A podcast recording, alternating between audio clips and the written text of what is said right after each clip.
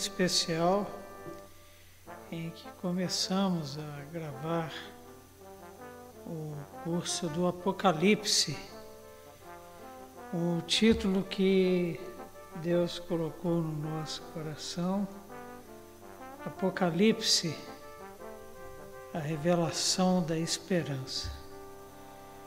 Isso porque o tema central do livro é a vitória de Cristo o Cordeiro e o Cordeiro de Deus que tira o pecado do mundo, que venceu e que divide com a sua igreja a sua vitória. E sua vitória sobre o dragão, Satanás e os seus seguidores. Isso vai ser o foco central do nosso estudo, que será realizado em 84 aulas, um curso longo, porque praticamente nós vamos a capítulo por capítulo, versículo por versículo, frase por frase, quase que palavra a palavra, para compreendermos a mensagem que Deus tem, para compreendermos a revelação que Deus tem para nós a partir do estudo desse importante livro. Eu tenho por princípio trazer para os irmãos somente aquilo que é, eu estou trabalhando na minha vida como presbítero, trabalhando na minha vida como pai de família junto com a minha esposa, aquilo que Deus tem falado ao meu coração. E confesso, saindo do estudo de Davi, um homem conforme o coração de Deus, poucos momentos na minha vida Deus falou tanto como nesses últimos dois anos. E o livro de Apocalipse é exatamente isso. Apocalipse significa revelação. Então, o livro do Apocalipse é o livro da revelação. Revelar é tirar o véu, é retirar os selos para a igreja entender e os seus perseguidores não. O Apocalipse foi escrito num momento da história da igreja de intensa perseguição pelo Império Romano. João, quando escreve o Apocalipse, ele, quando recebe a revelação, ele é ordenado: escreva e envie às igrejas. Ele estava preso, conforme nós vamos ver ele estava preso na ilha de Pátimos, uma ilha para onde eram mandados os inimigos, aqueles que eram considerados inimigos do Império Romano. E por isso a linguagem extremamente simbólica uma linguagem que nós não estamos acostumados a ela, apesar de que hoje, dadas as facilidades da comunicação trazidas pela internet, a simbologia está muito presente na comunicação, na comunicação de crianças, jovens, adultos e até velhos.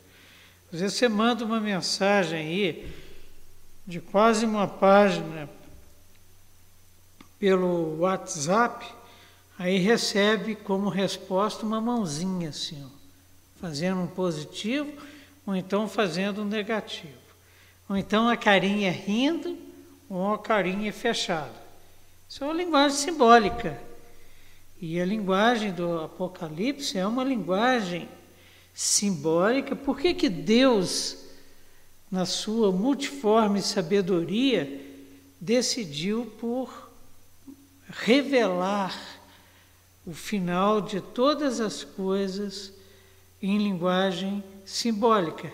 Exatamente para isso para que a igreja compreendesse a mensagem e os perseguidores da igreja é, não compreendessem.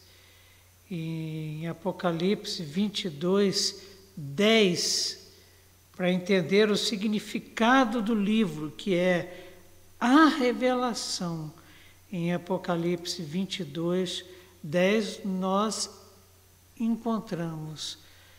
Então me disse, quem disse? O próprio Deus.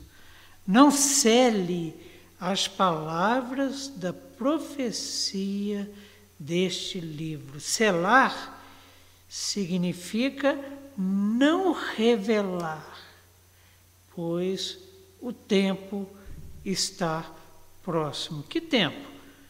O tempo do escatom, o tempo do fim de todas as coisas. Ao contrário do que os historiadores, os filósofos é, entendem e proclamam, a história não é cíclica, ela vai sim ter um fim. A história da igreja, a história do mundo está nas mãos daquele que entregou o seu Filho para que todo aquele que nele crê não pereça, mas tenha a vida eterna.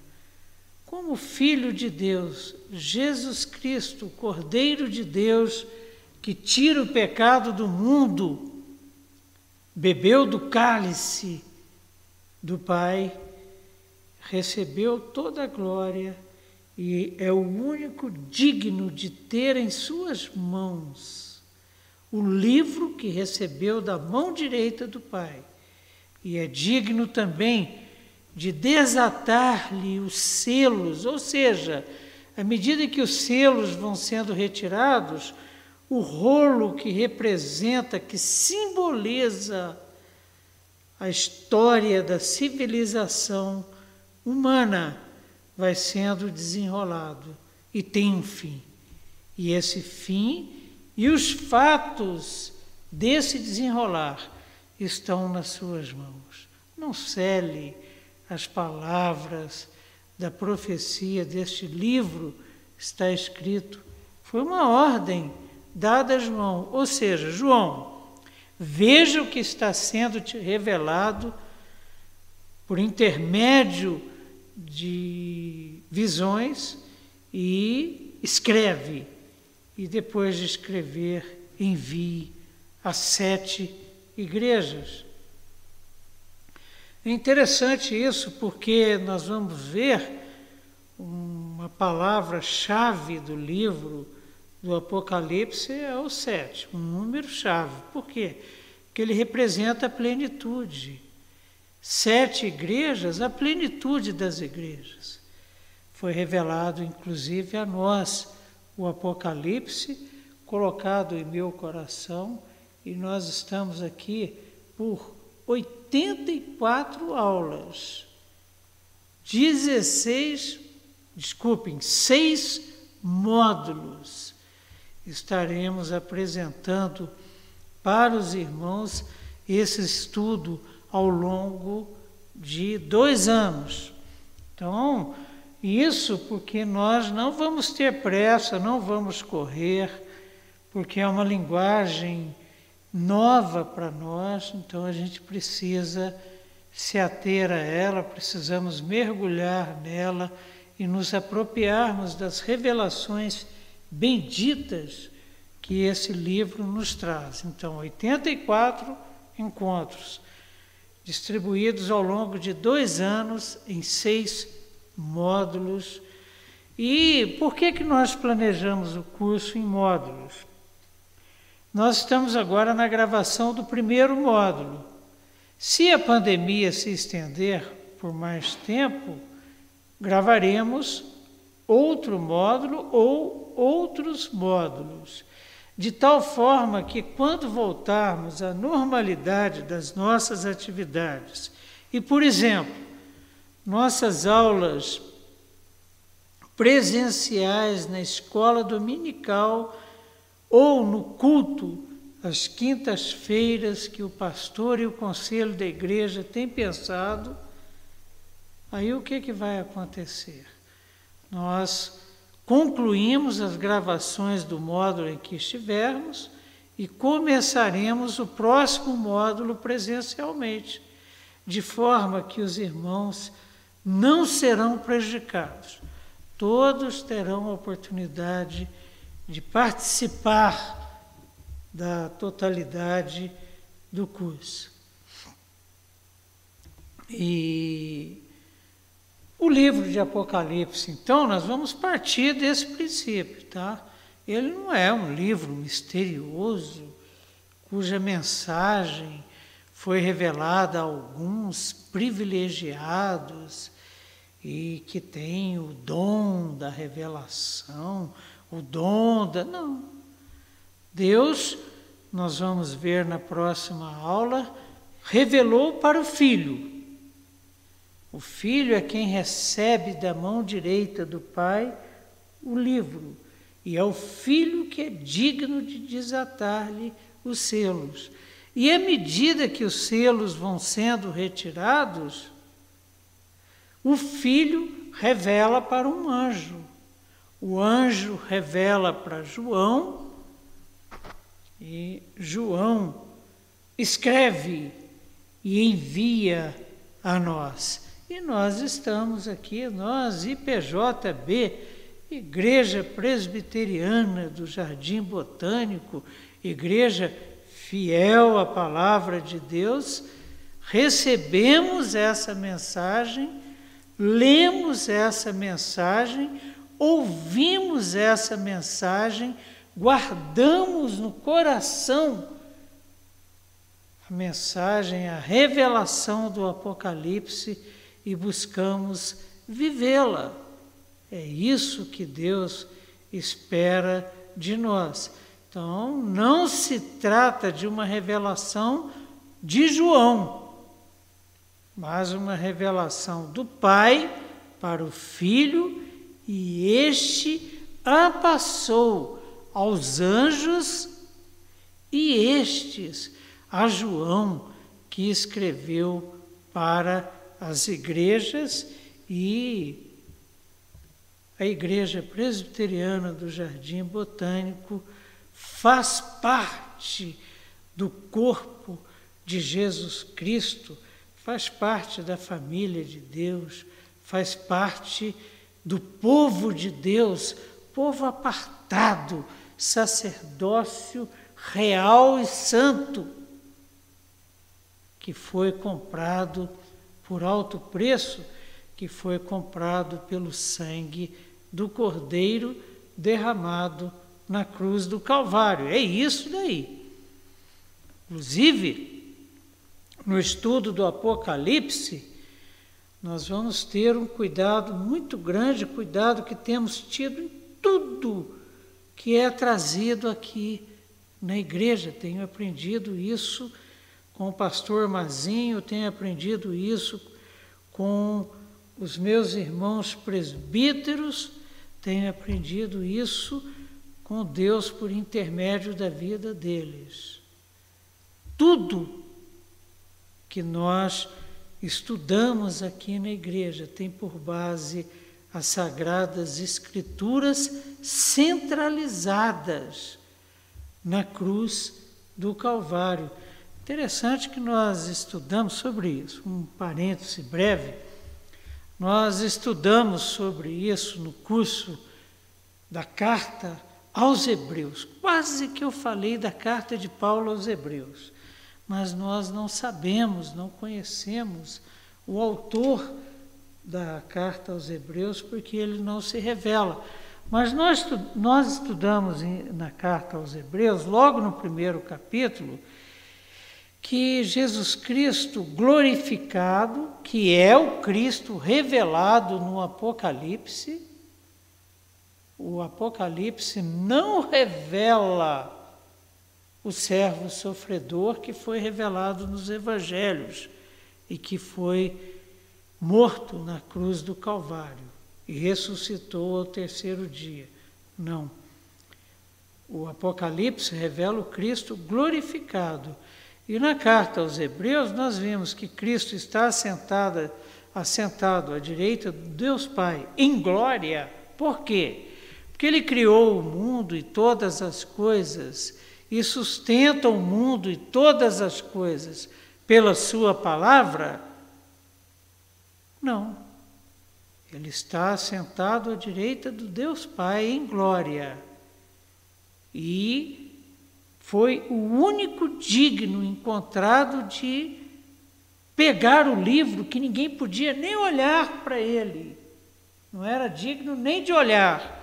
Jesus Cristo pega esse livro e é digno de desatar-lhe os selos, por quê?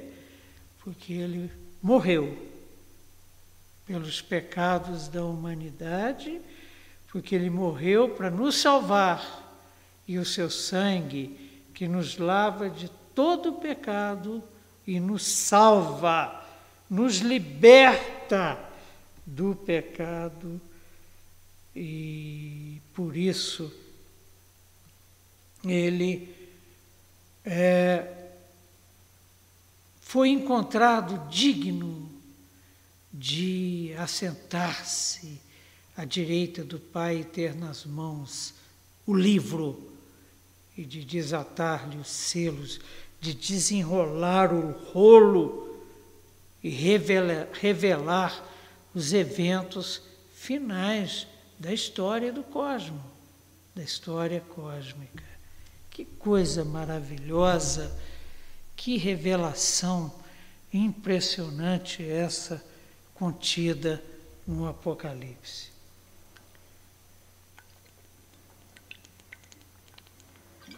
Então, no livro, nós já vimos que o tema central é a segunda e gloriosa vinda de Jesus Cristo. E uma coisa que o livro vai tratar também, daí o pavor de muitos. E quando você encontrar alguém apavorado com o livro de Apocalipse, você que vai fazer o curso conosco, se tiver alguma dúvida, traga a nós, e se nós não conseguirmos saná-la, nós vamos juntos correr atrás da revelação. Mas se alguém tiver apavorado com o livro de Apocalipse, explique, porque o livro é focado na segunda e gloriosa vinda de Jesus Cristo e do papel da igreja nesse processo e também o livro trata do estabelecimento do juízo final. Juízo final que cairá sobre aqueles que não aceitaram Jesus Cristo como seu único e suficiente Salvador, e que o livro de Apocalipse define como os habitantes da terra, os seguidores da besta do falso profeta e da grande Babilônia, a grande prostituta. Estes são os inimigos de Deus e os inimigos da igreja. Quando a Bíblia fala em inimigos de Deus, quando a Bíblia fala em inimigos do povo de Deus e inimigos da igreja, está falando a mesma coisa. Perseguir a nós, corpo de Cristo, igreja de Cristo, é perseguir a Cristo. quando da conversão do apóstolo Paulo, então Saulo, a caminho de Damasco, Jesus Cristo pergunta para ele: Saulo, Saulo, por que me persegues? Aí Paulo, a quem é que está falando? A quem que eu estou perseguindo? Aí Jesus Cristo esclarece para ele: a mim. Jesus Cristo que foi morto na cruz do Calvário, mas vive e que morreu pelos seus pecados e pelos pecados da humanidade. E então, nós, para estudarmos o, o livro de Apocalipse, dada a sua complexidade, nós estabelecemos uma, seguimos uma estratégia hermenêutica seguida por muitos autores, que é a divisão do livro em sete sessões, o que completa o estudo do Apocalipse. E estas sessões, elas têm é, um fio condutor que é a volta de Jesus Cristo e o juízo final. A volta de Jesus Cristo, a sua segunda vinda, seu encontro glorioso com a igreja, que ele comprou a alto preço, e o juízo final. Isso vai sendo apresentado no livro de Apocalipse em sessões, e em sessões cujos eventos são recorrentes, é como se fossem narrativas simultâneas que Deus está na eternidade. E João vai vendo tudo isso e vai escrevendo, o que não significa que sejam eventos cronológicos. Se você partir para ler o Apocalipse, como se no primeiro capítulo de Apocalipse começasse o final dos tempos, e no capítulo 22 houvesse um fechamento da história, você vai ficar maluco e vai deixar todo mundo maluco, todo mundo que estiver perto de você. Então o livro é dividido em sessões e que de certa forma são recorrentes, por quê? Porque meio que elas acontecem simultaneamente. A retirada dos selos dos livros, o toque das trombetas e o derramar das taças da ira de Deus são eventos simultâneos, são eventos escatológicos que marcam o final da história e que acompanham a história da igreja. Nós já estamos vivendo o Apocalipse. Por isso que Jesus fala o seguinte: olha, vigia, porque eu vou vir como um ladrão.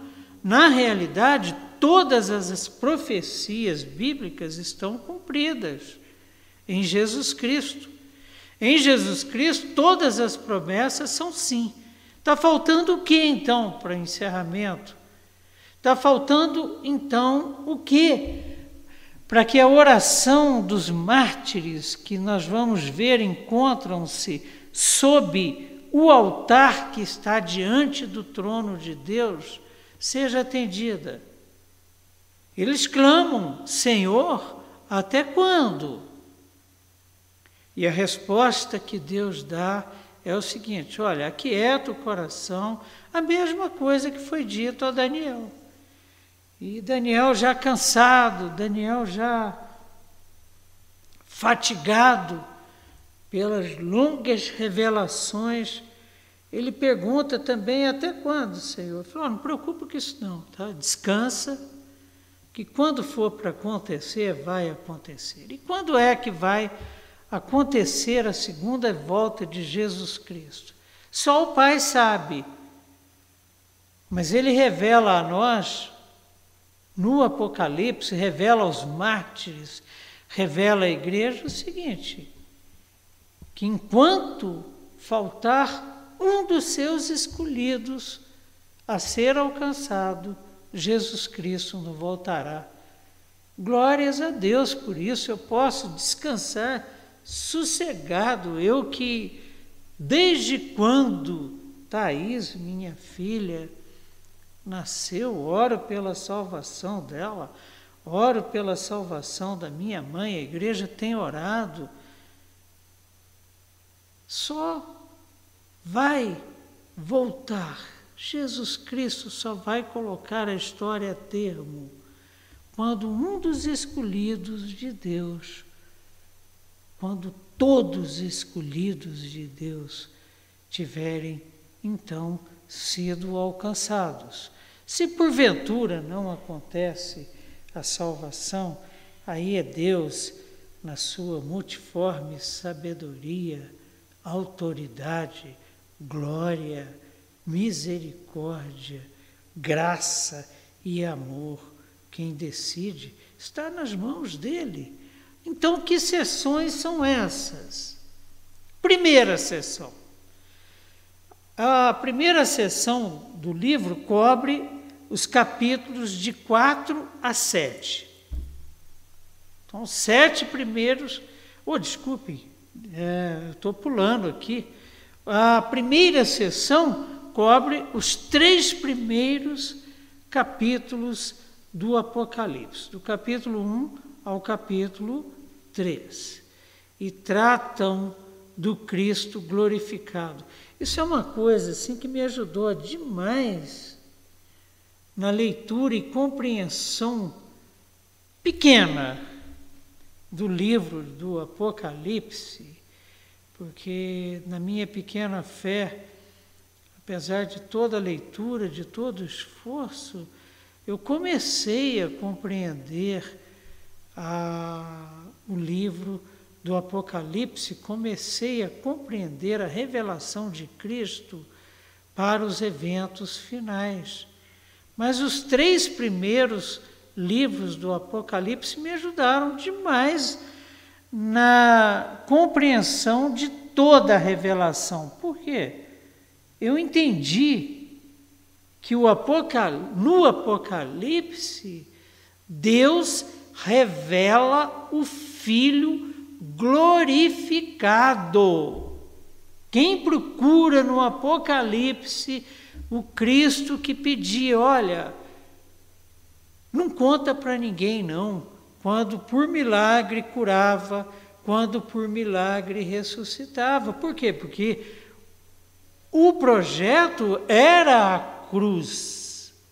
Agora nós temos no Apocalipse o Cristo glorificado, o Rei dos Reis, o Senhor dos Senhores, aquele digno de pegar o livro da mão do Pai, e olha que não foi encontrado ninguém digno para isso, ninguém que tivesse autoridade sequer para olhar para o livro. Jesus Cristo, tem o livro, e tem a autoridade sobre a história, tem os eventos finais da história em suas mãos. Aquele que criou todas as coisas e as sustenta pela Sua palavra, é revelado neste livro de forma gloriosa, sentado à direita de Deus Pai, em glória poder e honra. Aquele que foi morto eh, na cruz do Calvário, por ter sido obediente, por ter sido humilde até a morte, e morte de cruz, foi glorificado. Então, esses três primeiros capítulos tratam do Cristo glorificado. E um Cristo glorificado no meio de sete candeeiros, de sete candelabros, de sete luzeiros que representam a totalidade da igreja e que tem na mão direita sete estrelas e que tem na mão direita os seus líderes fiéis, pastores, bispos fiéis ao seu Senhor e Rei. Essa é a primeira sessão. Três capítulos. A segunda sessão vai do capítulo 4 ao capítulo 7, Mas vejam bem o que encontramos na primeira sessão, só a título de ilustração. No capítulo 1, verso 7, o que que João vê? E escreve e envia para nós. Eis que ele vem com as nuvens em glória, e todo olho verá. O próprio Cristo profetizou isso. E agora João está vendo Jesus voltando. Até mesmo aquele que, aqueles que o traspassaram, e todos os povos da terra se lamentarão por causa dele. E vamos ver nas próximas aulas que não será um lamento com tristes porque Jesus foi crucificado, não. Um lamento tipo assim. E agora? Quem pode com o Cordeiro glorificado? E João encerra o versículo escrevendo: Assim será. Amém.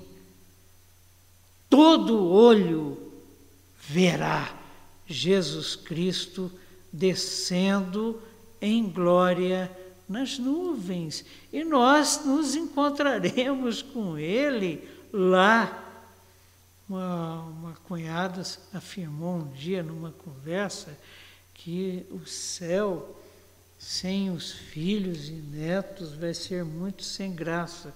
Falei, querida, muito cuidado para não diminuir a perfeição, para não diminuir a santidade, para não diminuir o poder, para não diminuir a beleza de Deus e daquilo que Ele tem preparado para nós para aquele glorioso dia.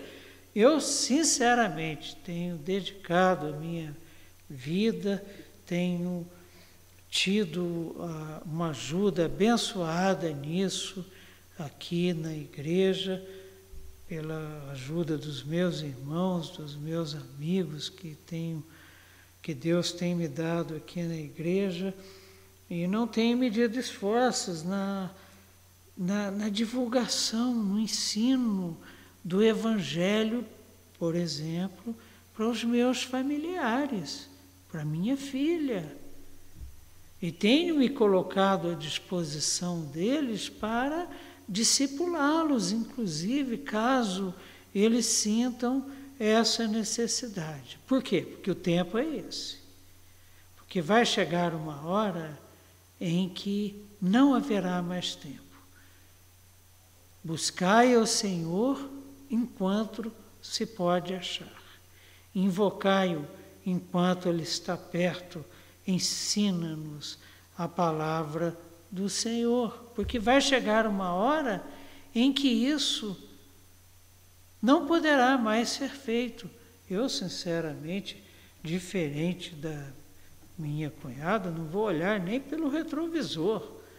Porque o que eu vou ter para ver, viver e experimentar em sua plenitude com o meu Salvador, com o meu Deus e Pai, com o Espírito Santo de Deus e com os meus irmãos salvos, eu estarei numa festa gloriosa.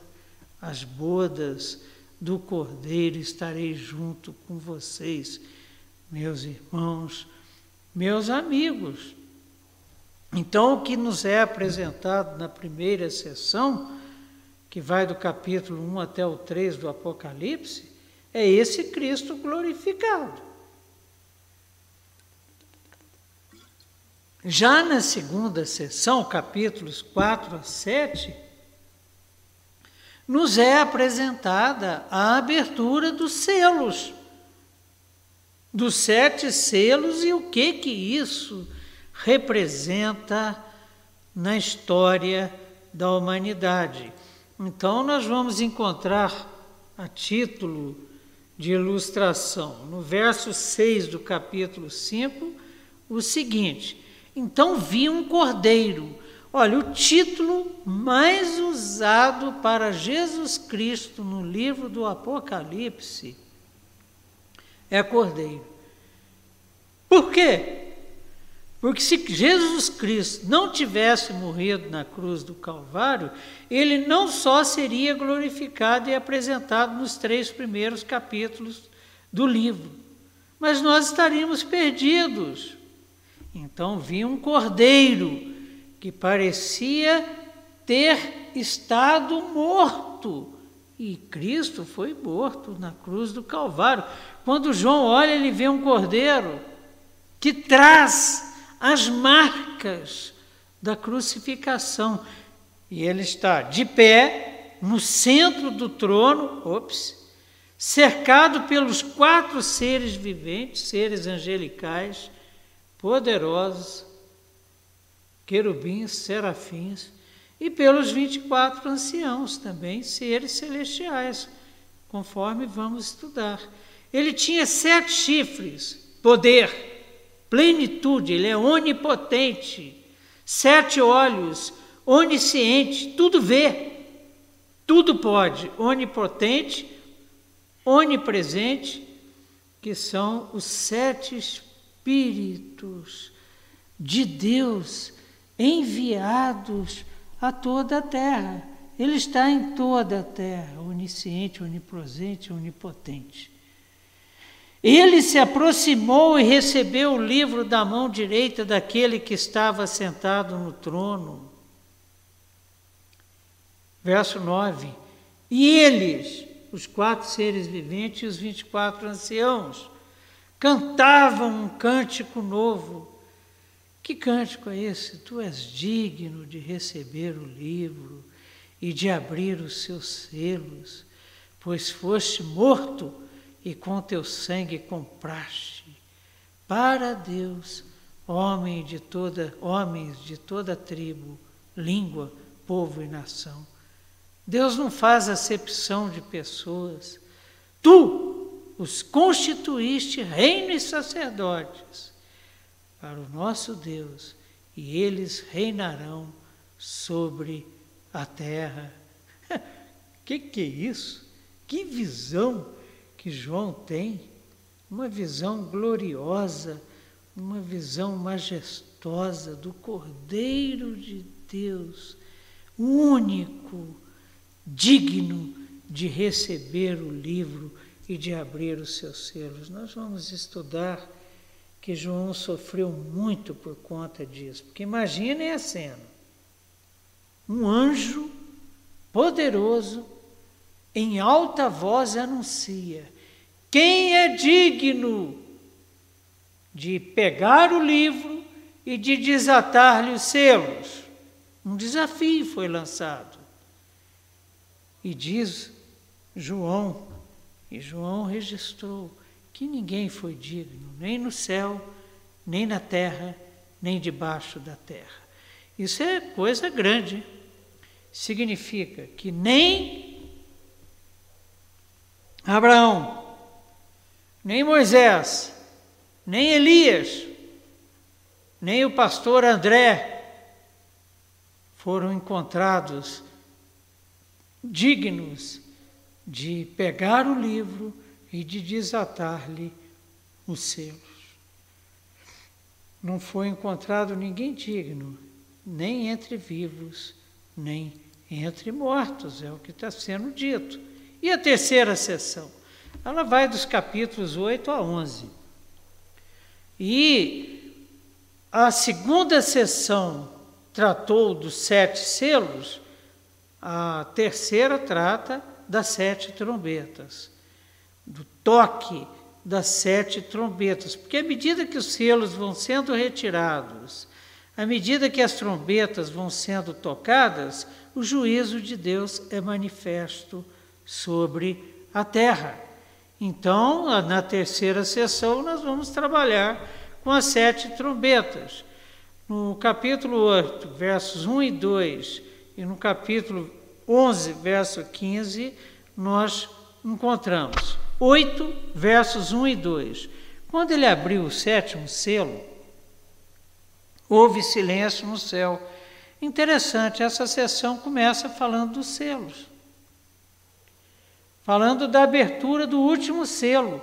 E ao invés de raio, trovão, há silêncio. Houve silêncio no céu. E na sua percepção limitada, humana de João, ele calcula que por meia hora, se todo mundo estava cantando, tu és o único digno de pegar o livro e de desatar-lhe os selos e aquele louvor maravilhoso como que vai acontecer aqui na igreja no próximo sábado, todo mundo se calou e foi feito silêncio. E a maioria dos estudiosos defende que esse silêncio foi para que as orações dos santos fossem ouvidas, ou seja, essa sessão começa com um interlúdio, com um intervalo, e mostra a participação da igreja no desfecho da história cósmica. As nossas orações, por exemplo, as orações que são feitas no grupo de oração de segunda a sexta, às seis horas da manhã, e na quarta-feira, à noite, aqui na igreja, na escola dominical e também no culto vespertino no domingo. E as orações que são feitas por cada um de nós o tempo todo, durante todos os dias da semana, é que provocam esse silêncio por meia hora. Dois, Vi os sete anjos que se acham em pé diante de Deus. A eles foram dadas sete trombetas. Olha a participação dos anjos no Apocalipse. Capítulo 11, verso 15.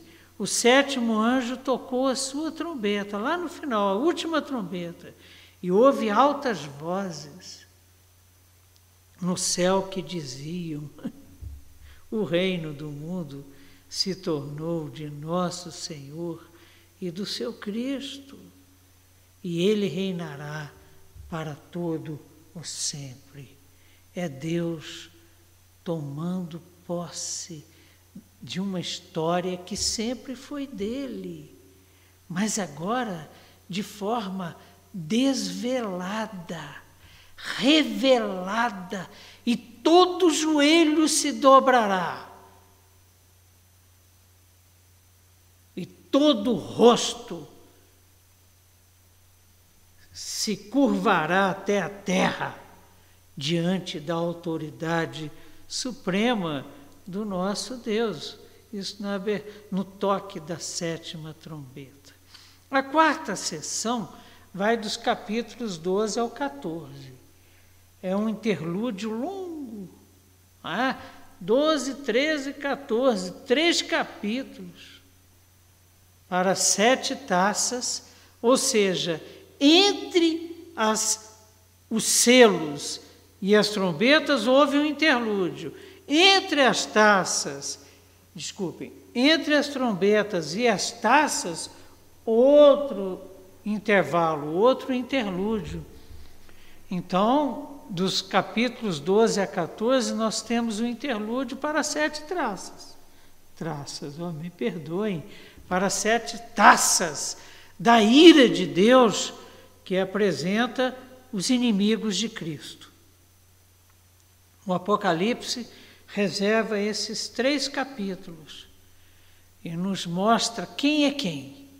Quem são os inimigos de Cristo? Primeiro, a besta Satanás. Segundo, o anticristo. Terceiro, o falso profeta. Quarto, a grande prostituta, a Babilônia, que é o sistema que a Bíblia chama de mundo. Nós, igreja, estamos no mundo. Estamos sob a égide da besta, do anticristo, do falso profeta e da grande Babilônia, que vão se manifestar, vão ser manifesto plenamente. Se vocês acham que já aconteceu maldade no mundo, porque se tem uma coisa que Satanás odeia é o homem. Por quê? Porque o homem foi criado à imagem e semelhança de Jesus Cristo.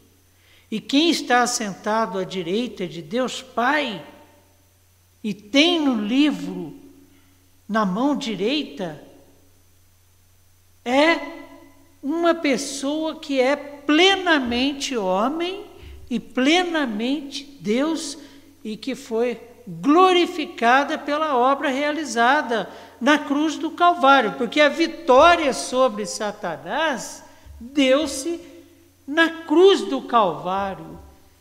Ah, o Armagedon vai ser um sopro da boca do Cordeiro. Então, na quarta sessão, são apresentados os inimigos da igreja, os inimigos de Deus. E inimigo não significa tortura, perseguição direta, simplesmente. Significa também astúcia, é inteligente, conhece e sabe como puxar o tapete. É o que nós vamos estudar no Apocalipse. Quinta sessão, capítulos 15 e 16.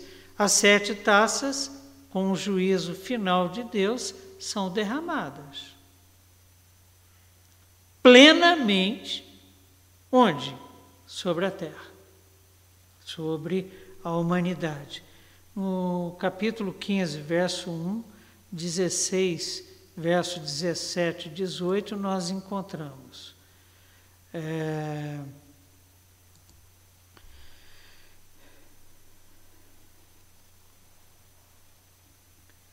Então, nós vamos encontrar o seguinte: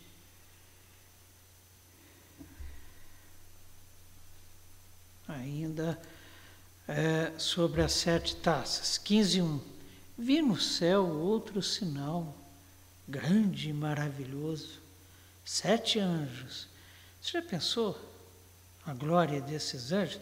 Eles são tão gloriosos e a gente tem que ter tanto cuidado sobre isso que quando João viu um deles, sabe o que, é que João fez? Prostrou-se rosto em terra para adorar o anjo. Aí sabe o que, que o anjo fez? Levantou João e falou para ele: falou, Não, eu sou conservo teu. Significa o seguinte: eu sou tão servo quanto você. Sou conservo teu. Levanta, cara, e vamos juntos adorar aquele que está sentado à direita de Deus Pai e que tem um livro nas mãos. Vi no céu outro sinal grande e maravilhoso: sete anjos com as sete últimas pragas, as sete taças, pois com elas se completa a ira de Deus. Meu Deus, nós não somos, meus irmãos queridos, por isso que crente não pode ter medo do Apocalipse. Eu perdi o meu que nós não somos filhos da ira, nós somos filhos da graça maravilhosa, redentora de Deus em Jesus Cristo, nosso Senhor. 16, 17. O sétimo anjo derramou a sua taça no ar e, no e do santuário, aquele santuário que Abraão copiou quando construiu o tabernáculo. O sétimo anjo derramou a sua taça no ar e do santuário saiu uma forte voz que vinha do trono, a voz de Deus, dizendo: Está consumado, está feito. Houve então relâmpagos. Interessante, quando Deus se manifesta na chamada teofania. O que é a teofania? É a manifestação direta de Deus, como aconteceu no Sinai. Então, quando Deus diz está feito, houve relâmpagos, vozes, trovões e um forte terremoto. Se a gente for lá no Êxodo, a gente vai ver que houve trovões, que houve relâmpagos mas aqui é acrescido um forte terremoto. As estruturas cósmicas são abaladas. Nunca havia havido um terremoto tão forte, por isso que ele é citado. Como esse, desde que o homem existe sobre a terra, desde que Adão e Eva desobedeceram. Nunca houve, porque eu acredito que na queda as estruturas cósmicas foram maculadas pelo pecado e houveram abalos sísmicos. 16, 17 e também verso 18 do capítulo 16. O sétimo anjo derramou a sua taça no ar. Ah, já vimos isso, desculpem, eu estou aqui empolgado com o Apocalipse. Então vejam bem vocês, a quinta sessão é o derramar das sete taças. Cada anjo recebe do cordeiro. Lembram que o, o, o livro está na mão do cordeiro, é ele que está desatando. Ele tem a história nas mãos, é ele que determina, porque recebeu essa autoridade do Pai. Por quê? Porque morreu na cruz do Calvário para nos libertar das amarras do pecado, ressuscitou e está assentado à direita do Pai em glória. Então, é Ele que passa, Ele desata os selos, passa as trombetas para os anjos e dá a ordem para que elas sejam tocadas, passa as taças para os anjos e dá a ordem a seu tempo para que sejam derramadas. Porque quando derrama uma taça dessa, como diz lá na minha terra, o pau quebra. São os juízos de Deus, os juízos finais. E, por exemplo, o, o profeta Sofonias sempre escreve o seguinte: que o dia do Senhor será um dia de trevas, será um dia de juízo, será Está escrito no capítulo 19 de Apocalipse, gente. Eu fico cheio de temor e tremor, que muitos procurarão a morte e não a encontrarão. Pedirão para os montes, caiam sobre nós, e eles não cairão. É o juízo de Deus. A sexta sessão, ela tem uma ligação íntima com a quarta. Porque na quarta sessão foram apresentados os inimigos de Cristo, que são os inimigos da igreja: a besta, o anticristo, o falso profeta e a Babilônia. Na sexta sessão, nós vamos ter a queda definitiva desses inimigos. Só que essa queda acontecerá em ordem, ordem inversa à sua apresentação. Então, na quarta sessão é apresentado primeiro a besta, Satanás, o dragão. Depois o anticristo, depois o falso profeta e a grande Babilônia. Na sexta sessão, temos a abertura da sessão com a queda da grande Babilônia, depois do falso profeta, depois do anticristo e por último de Satanás, o dragão vermelho, o inimigo, aquele que ao cair com a sua cauda, o rabudo, essa base bíblica para denominação de Satanás como rabudo. Com a sua cauda, ele derruba um terço das estrelas, dos anjos celestiais. É uma rebelião enorme. Então, a sexta sessão mostra a queda definitiva dos inimigos de Deus. Jesus Cristo, com toda a glória e poder, ele tem uma espada que sai da boca, o seu juízo, carregado de sabedoria, glória e poder falou, acabou. E então ele decreta a queda da Babilônia, do falso profeta, do anticristo e da besta. Sétima sessão e última, capítulos 21 e 22. Olha, gente, Eu sonho, eu sonho. Por exemplo, eu tenho construído, Deus tem me dado a graça de construir uma amizade com o pastor André. Nós nos encontramos aqui às segundas-feiras, excepcionalmente às quintas, para alguma gravação que esteja faltando. Mas sabe o que, que vai acontecer e é revelado nos capítulos 21 e 22? Quando Jesus Cristo voltar e colocar os seus inimigos no seu devido lugar, conforme a sexta sessão, ele vai recriar tudo. Ele vai recriar céus e terra. Eis que João vê novos céus e nova terra, e sabe o que, vai acontecer? Ali Deus enxugará dos, dos olhos toda lágrima e mais. Nós vamos viver com Ele por toda a eternidade. E nada nos separará do amor dele e do amor entre nós, irmãos. E será uma relação íntima, profunda e eterna. Não vai ter mais interrupção. Essa interrupção, esse fracionamento, essa separação provocada pelo pecado. Os novos céus e a nova terra e a nova Jerusalém e a volta em breve de Jesus Cristo são finalmente apresentados então na sétima sessão.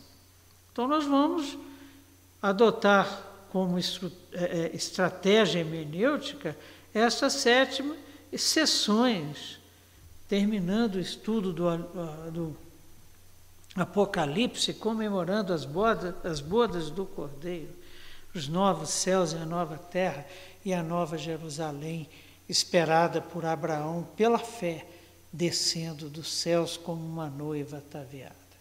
Oh, coisa maravilhosa! Para com isso.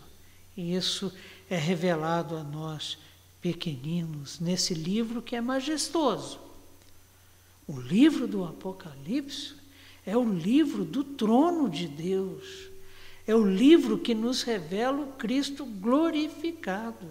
A palavra trono aparece 46 vezes no livro. O nosso Senhor reina, está no trono e é soberano. Nunca se esqueça disso, tá? O servo sofredor ficou até a cruz do Calvário. Ele foi sepultado e ressuscitou. E foi assunto aos céus depois de 40 dias e reina. E está assentado no trono. O livro do Apocalipse, além de majestoso, ele é universal. Todas as nações, raças, povos e línguas são atingidas, alcançadas pelas gloriosas promessas encontradas neste livro. Ele é apoteótico, é o clímax da Bíblia, o apogeu da revelação de Deus.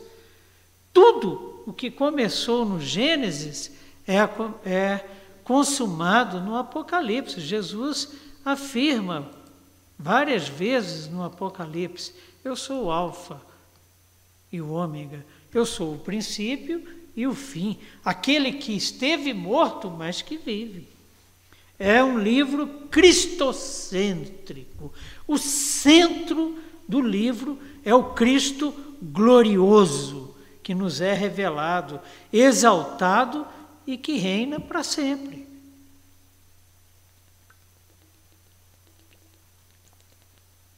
É por isso que não há pecado ou culpa que não possa ser perdoado. É um livro aberto. Não é misterioso, fechado e nem selado, ou imperceptível, como muitos que gostam de dominar os pequeninos o apresentam. Ele é a revelação de Jesus Cristo nós temos no livro de Apocalipse, capítulo 22, 10, o seguinte: Não seles este livro. Por exemplo, eu fiz esse estudo. Deus me sustentou por quase dois anos durante esse estudo, horas e horas por dia. Todos os dias, estudando, a Adélia fazendo os bordadinhos dela, eu sentado lá estudando, comentando com ela. E qual é a mensagem? Não celes. Você estudou? Te foi revelado? Revele. Não celes este livro. É o livro da revelação do Cristo glorioso. É um livro cristocêntrico, aberto e, como já vimos, simbólico. Linguagem do Apocalipse, tá? E a gente tem que ter muito cuidado na interpretação, na leitura dos símbolos. Não podemos dar aos símbolos qualquer significado. Então, como que nós vamos ler o livro de Apocalipse? A orientação que Deus nos dá é o seguinte: nós vamos ler o livro do Apocalipse a partir do Apocalipse e a partir da palavra de Deus toda. Por isso, as minhas transparências aqui, os meus slides, com todas as citações encontradas no livro. Para quê? Para que essa interpretação dos símbolos seja realmente uma janela aberta para a igreja e fechada para o mundo. É um mistério que Deus revela para nós pequeninos, para nós, os seus filhos, que fomos comprados por alto preço. É um livro profético. Não é apenas a descrição de fatos escatológicos, mas foca na vitória retumbante, inquestionável, todo olho verá toda língua confessará e todo joelho se dobrará. Então, uma revelação da vitória retumbante de Cristo e da sua igreja nos tempos finais. É bênção para a igreja, apresenta sete bem-aventuranças. E vale a pena, gente, a gente ver rapidamente essas sete bem-aventuranças. A primeira, Apocalipse 1:3. Feliz aquele que lê as palavras desta profecia e felizes aqueles que ouvem. Ó, ler, ouvir e guardam, guardar o que está escrito nestas revelações, porque o tempo está próximo. Guardar significa o quê? Viver em conformidade com o que nos é revelado. É ler, é ouvir, é guardar, é experimentar, é viver, é ser fiel ao que é revelado. 14, 13. Então ouvi uma voz do céu dizendo: Escreva, felizes os mortos que morrem no Senhor, de agora em diante, diz o Espírito Santo Sim, eles descansarão das suas fadigas, pois as suas obras o seguirão, os seguirão. Vinde benditos do meu Pai, entrem no descanso. 16, 15. Eis que venho como um ladrão, feliz aquele que permanece vigilante. Se a gente for pega, pego de surpresa, não, vigia e ora e conserva consigo as suas vestes, para que você não seja exposto à vergonha, ao opróbio, para que não ande nu e não seja vista a sua vergonha, diz o Senhor. 19, 9. E o anjo me disse: escreva, felizes os convidados para o banquete. Você sabe o que, é que nos espera? Uma festa, um banquete. Que banquete é esse? Das bodas do Cordeiro. Que bodas são essas? O casamento de Cristo com a sua igreja. E quem é a igreja? Nós! Somos parte daquela multidão incontável e vestida de branco que João viu.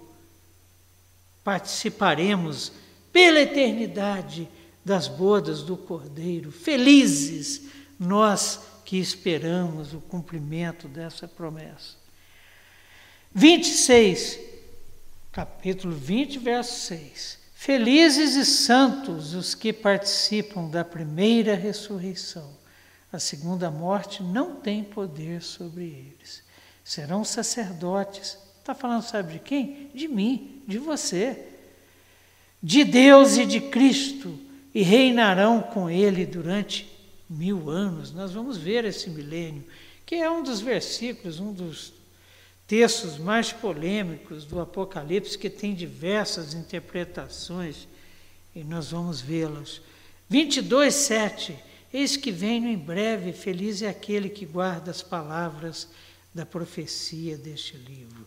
Eis que venho em breve. Jesus está às portas, queridos.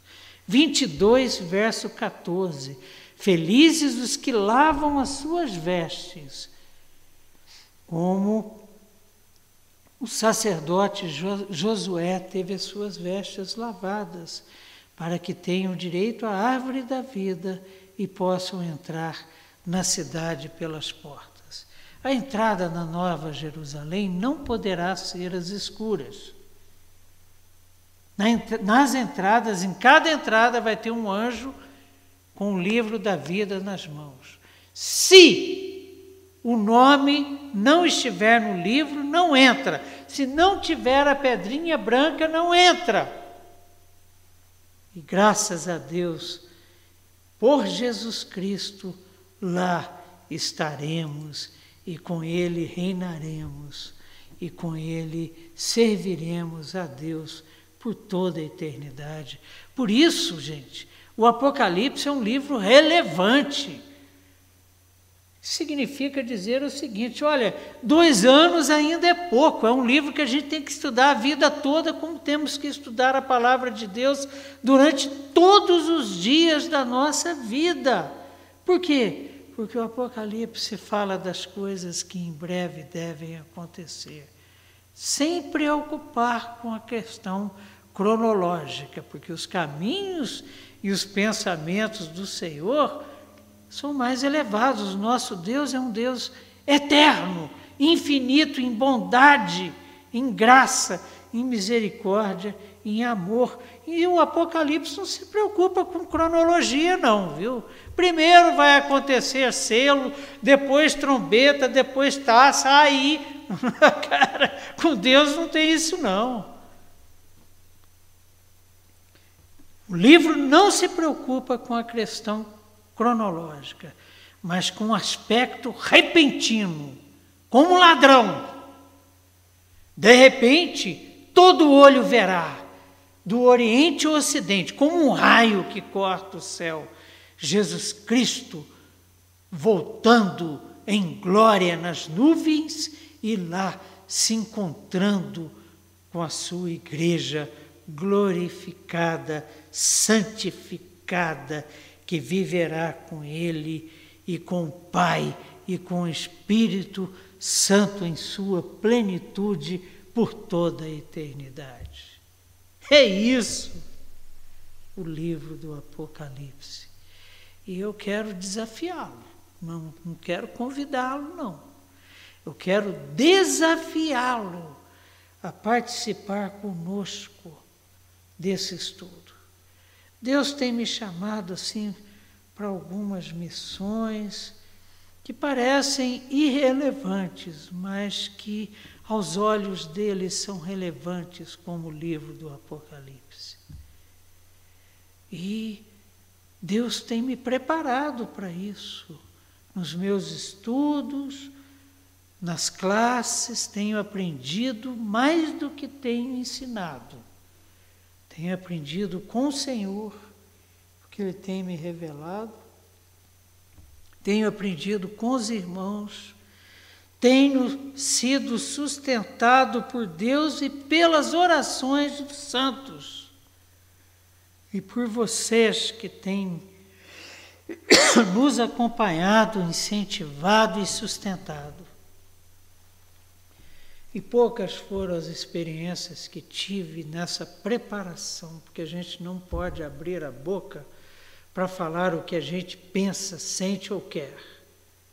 Nós fomos chamados para falar daquilo que pensa, quer, sente o Senhor. E poucas foram as oportunidades como esse estudo do Apocalipse. E é com temor e tremor que eu desafio os irmãos a nos acompanharem nesses próximos dois anos nesse estudo bendito. Vamos orar, queridos? Senhor nosso Deus e Pai, muito obrigado, Senhor, porque o Senhor não é um Deus distante, que fica num céu distante e inacessível. Não. O Senhor se fez carne e habitou entre nós, Deus Emanuel. E o Senhor se revelou plenamente em Cristo Jesus. E não há outra forma de te conhecer como nos é dado te conhecer, a não ser por intermédio do Filho. O Filho que tem um livro nas mãos e que tem a autoridade dada por ti de desatar-lhe os selos tem as trombetas e as passa para os anjos, que as tocarão, que tem as taças e que as passa para os anjos que as derramarão.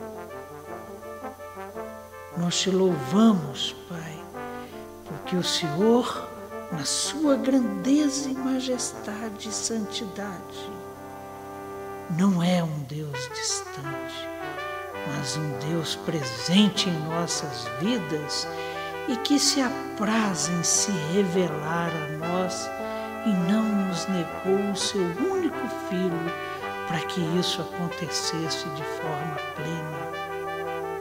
Um Deus que se apraz no nosso conhecimento das coisas que estão por acontecer e que nos dá a certeza que não estamos soltos à deriva nesse mundo, esse mundo que está perdido nas trevas do pecado. Não, nós estamos nas tuas mãos. A história das nossas vidas, a história dos cosmos, a história do mundo está nas tuas mãos.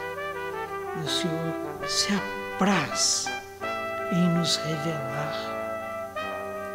Para isso, o Senhor pega João já velhinho e o tira da igreja que ele amava tanto, e o tira da cidade de Éfeso, que ele amava tanto, do convívio com seus irmãos, e o leva para uma ilha de pedras frias, e revela e ordena escreve, escreve e envia. E deu a João um coração obediente. E deu a João o teu Santo Espírito que o ajudou a escrever e a enviar.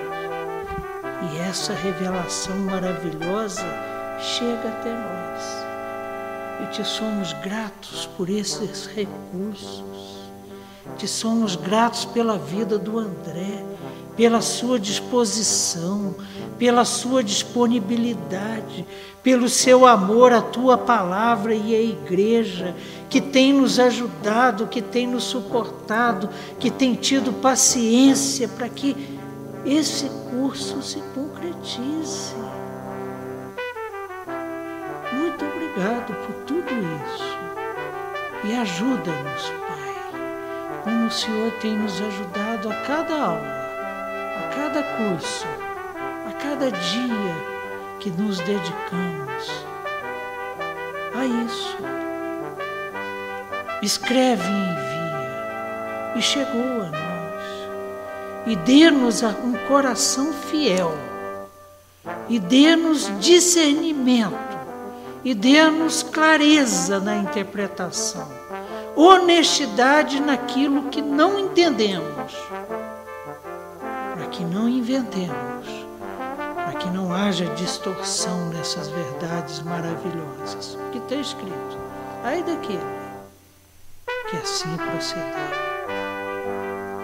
Pai, muito obrigado, porque sabemos que o Senhor é fiel e que se concretizar o curso será porque, por causa dessa fidelidade, será por causa do teu poder, do teu amor e da tua graça manifesta a nós em Cristo Jesus, em nome de quem nós oramos. Amém. Amém. E desculpa Isso acontece. Mas não pode acontecer. O André fica bravo. Até a semana